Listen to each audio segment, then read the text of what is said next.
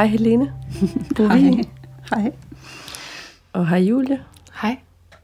Øhm, nu laver vi en række afsnit, der handler om de her armeteknikker. Mm. Og øh, lad os starte med, øh, hvad, for en, hvad for en stilling? Hvad for en stilling skal vi tage først? Øhm, jamen, så synes jeg, vi skal tage den stilling, som, øh, som nogen kalder laid back breastfeeding. Fordi det er ja. i virkeligheden sådan urstillingen og, øh, og den første stilling lige efter fødslen. Så, øh. Og hvor laid back, er det så en, hvor man ligger på ryggen? Ja, måske ikke helt fladt. Det er de færreste, der ligger helt fladt på ryggen, lige når de er født. Også fordi man vil jo gerne kunne kigge ned på sin baby, så de fleste ligger med hovedet lidt højere. Ja. Så man ligger sådan tilbagelænet, men, sådan men en, ret fladt. Sådan en flad lænestol, eller med et par puder i ryggen? Øhm, sofa. Sofastilling. Sofastilling. En god ja. tilbagelænet sofastilling, hvor ja. man virkelig slapper godt af i kroppen. Netflix-stilling. Ja. Men der er man sådan lidt på siden, ikke? I Netflix-stilling. Altså, man skal simpelthen bare være tilbagelænet, øh, og, og gerne sådan, øh, sådan, at når barnet ligger oven på en, så har barnet tyngden ind mod ens krop. Ja. Så så meget tilbage skal man helst være. Og det er urstilling? Ja, det kan man sige, fordi det er den stilling, der... Øh, hvis nu man som kvinde føder, uden at have nogen til at hjælpe sig, og uden at, øh, uden at kunne andet end at læne sig tilbage efter fødslen, så er det den stilling, man kommer til at amme i i starten. Ja. Øh, det er ikke nødvendigvis den stilling, som, som dyr øh, ammer i senere, fordi der kommer der noget andet i spil, men, men man kan sige, at det er sådan den første stilling, man kan amme i, hvis man er helt udmattet efter fødslen. Okay. Mm. Og hvordan gør man så? Øh, altså i virkeligheden som udgangspunkt gør man meget lidt som kvinde. Man, man stiller sin krop til rådighed. Øh, og det her, man kan sige, det er, jo, det er ikke ret tit, at det sker i virkeligheden, fordi de fleste kvinder, når de lige har født, sætter sig op og tager deres barn ind til sig. Øh, så så det her, den her stilling er en meget passiv stilling for kvinden, men den kan være rigtig rar. Øh, og, og det er rart at vende tilbage til den senere i sin amning, ja. når man trænger til at slappe af og bare læne sig tilbage. Øh, den grund til, at den overhovedet virker, det er fordi, at, øh, at, at barnets egne kompetencer, barnets egne kropslige sådan, instinkter, kommer til udtryk og gør det her muligt. Altså man kan forestille sig, at, at kvinden lige har født, læner sig tilbage, og barnet er så faktisk i stand til selv at kravle op af kvindens krop. Øhm, lidt ligesom jeg så engang en film med en kænguru baby, der bliver født, og så kravler den selv op af morens mave og kravler ned i pungen. Øh, og det er lidt de samme bevægemønster, som en, øh, som en nyfødt baby har. At de, kan, et, de trækker benene ind under kroppen, og så stemmer de fra med armene og løfter overkroppen, og så lader de sig dumpe fremad, samtidig med, at de sparker med benene. Og det giver sådan en, en kravlebevægelse, hvor de faktisk kan komme rimelig hurtigt fremad op af kvindens krop. Øh, samtidig med, at de gør det, så, øh, så navigerer de med, med ansigtet ned mod, ned mod mors hud, og mærker og lugter sig frem til, hvor brystvorten er. Øhm, og for at det her så kan lade sig gøre, så er de også nødt til at løfte hovedet ret højt, både for at kigge efter brystvorten, men også for ligesom at komme op oven på brystet. Øh, så de kan løfte sig meget højt op, men da hovedet er det tungeste på dem, så kan de ikke holde hovedet op ret længe, og så duink, så vælter det ned. Og når de så ligger der, så vil de begynde at virre med hovedet fra side til side, og med næsen prøve at finde frem til, hvor er der en brystvorte. Når de har fundet brystvorten, så løfter de hovedet igen og lader sig falde ned oven på brystvorten. Sådan så brystvorten faktisk helt af sig selv stikker ind i barnets mund.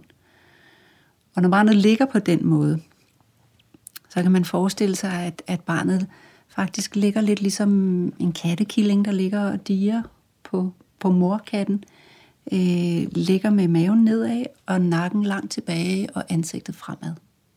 Og når man ligger i den stilling, så har man den mest optimale stilling for at kunne trække vejret samtidig med, at man spiser. Øh, og nyfødte børn har meget tykke kinder. Og de kinder er faktisk med til at lave sådan en landingsbane, hvor barnet ligger med kinderne ned mod brystet, og så den lille opstopper næse gør, at man kan trække vejret samtidig. Så selvom barnet ligger sådan nærmest pladask oven på mor, og hovedet helt begravet i bryst, så kan de faktisk trække vejret, fordi de ligger på den specielle måde med at have hagen løftet og nakken langt tilbage. Okay. Så det er sådan en grundstilling, og, og vi, altså man kan jo have barnet vendt, hvilken vej man nu har lyst til. Altså hvis man ligesom forestiller sig, at barnet kravler til brystet, det kan være fra siden, det kan være nedefra. Det, altså, der er også nogen, der sådan kan have barnet liggende op fra, fra skulderen og kravebenet, og så ned mod brystet, hvis det lige er den stilling, som føles rigtig, eller der kan være, der er, kan være nogle grunde til, at man vælger at have barnet liggende fra en anden vinkel. Øhm, og det kan man med den her stilling.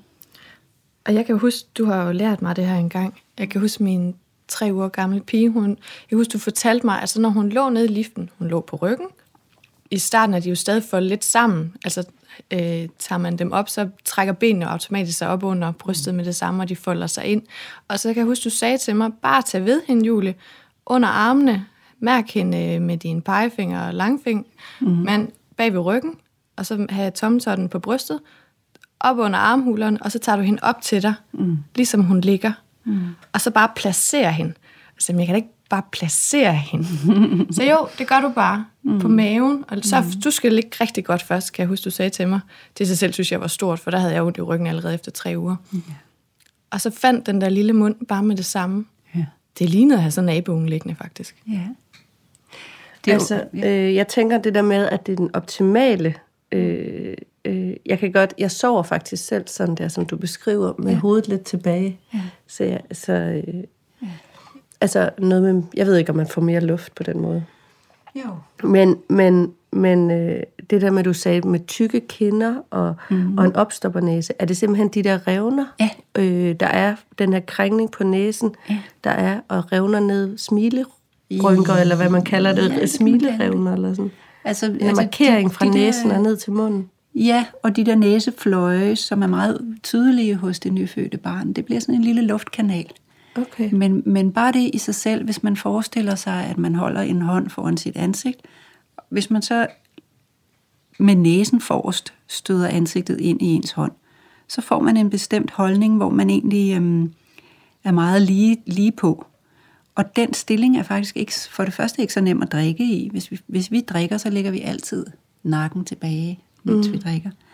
Øhm, for det andet, så vil det gøre, at det er næsen, der kommer direkte ind. Hvis man så i stedet for forestiller sig, at man lægger hagen og munden ind imod sin hånd, så får man en anden stilling. Og den stilling, der er næsen mere fri. Og hvis man så forestiller sig, at man lige havde en centimeter tykkere kinder i hver side, så vil det give sådan en, en rigtig god, solid landingsbane, som, som gør, at barnet bedre kan øh, få fat for det første, og bedre kan, kan ligge rigtigt. Og i øvrigt kommer brystvorten til at ramme det rigtige sted bagerst i ganen, når man har den holdning med, med munden og med hagen. Så, så barnet gør de rigtige ting, hvis, hvis barnet får lov til at ligge på den her måde. Okay.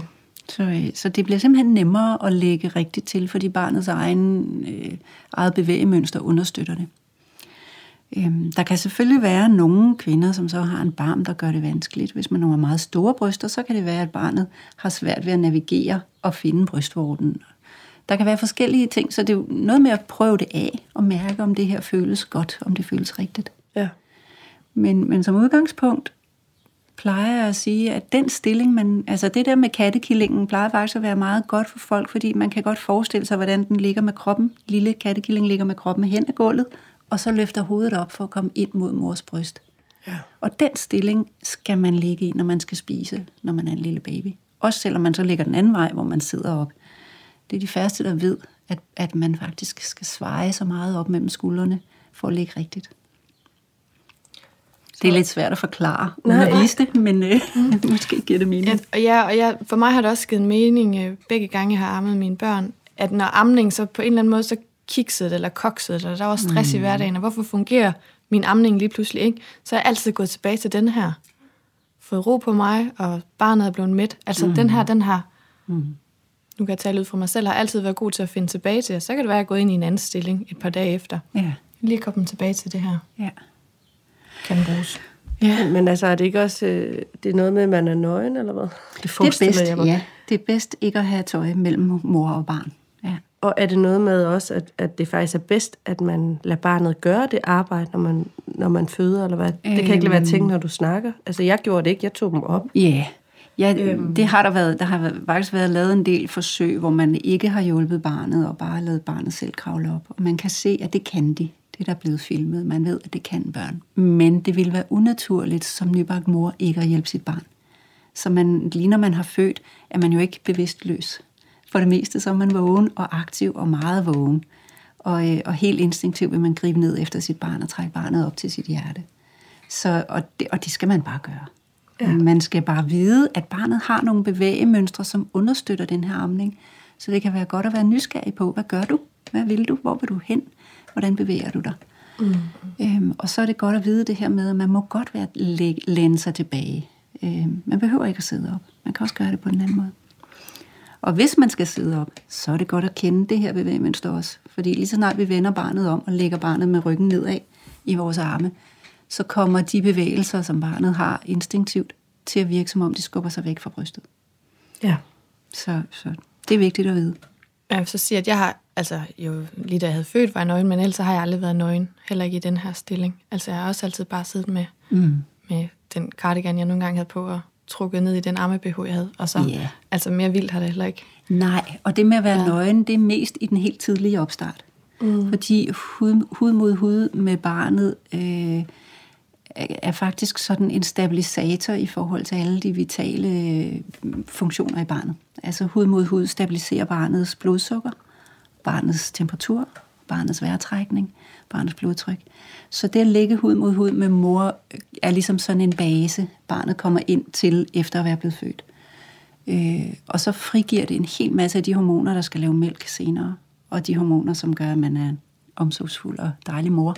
Så, så hud mod hud er sådan en, øh, det er sådan en morindsprøjtning. Så hud mod hud er, er virkelig godt til at starte en amning med, og det er godt til at få etableret mælken og få etableret hele det samspil med barnet. Men det er ikke noget, man behøver. Det er jo ikke sådan, at man er nødt til at tage tøjet af og lægge sig midt på gulvet for at kunne amme. Nej. øh, men det, altså, man skal jo gøre det, der føles rart. Ellers mm. fungerer det jo ikke. Ja. Mm. Tak. Tak, Lene. Mm-hmm.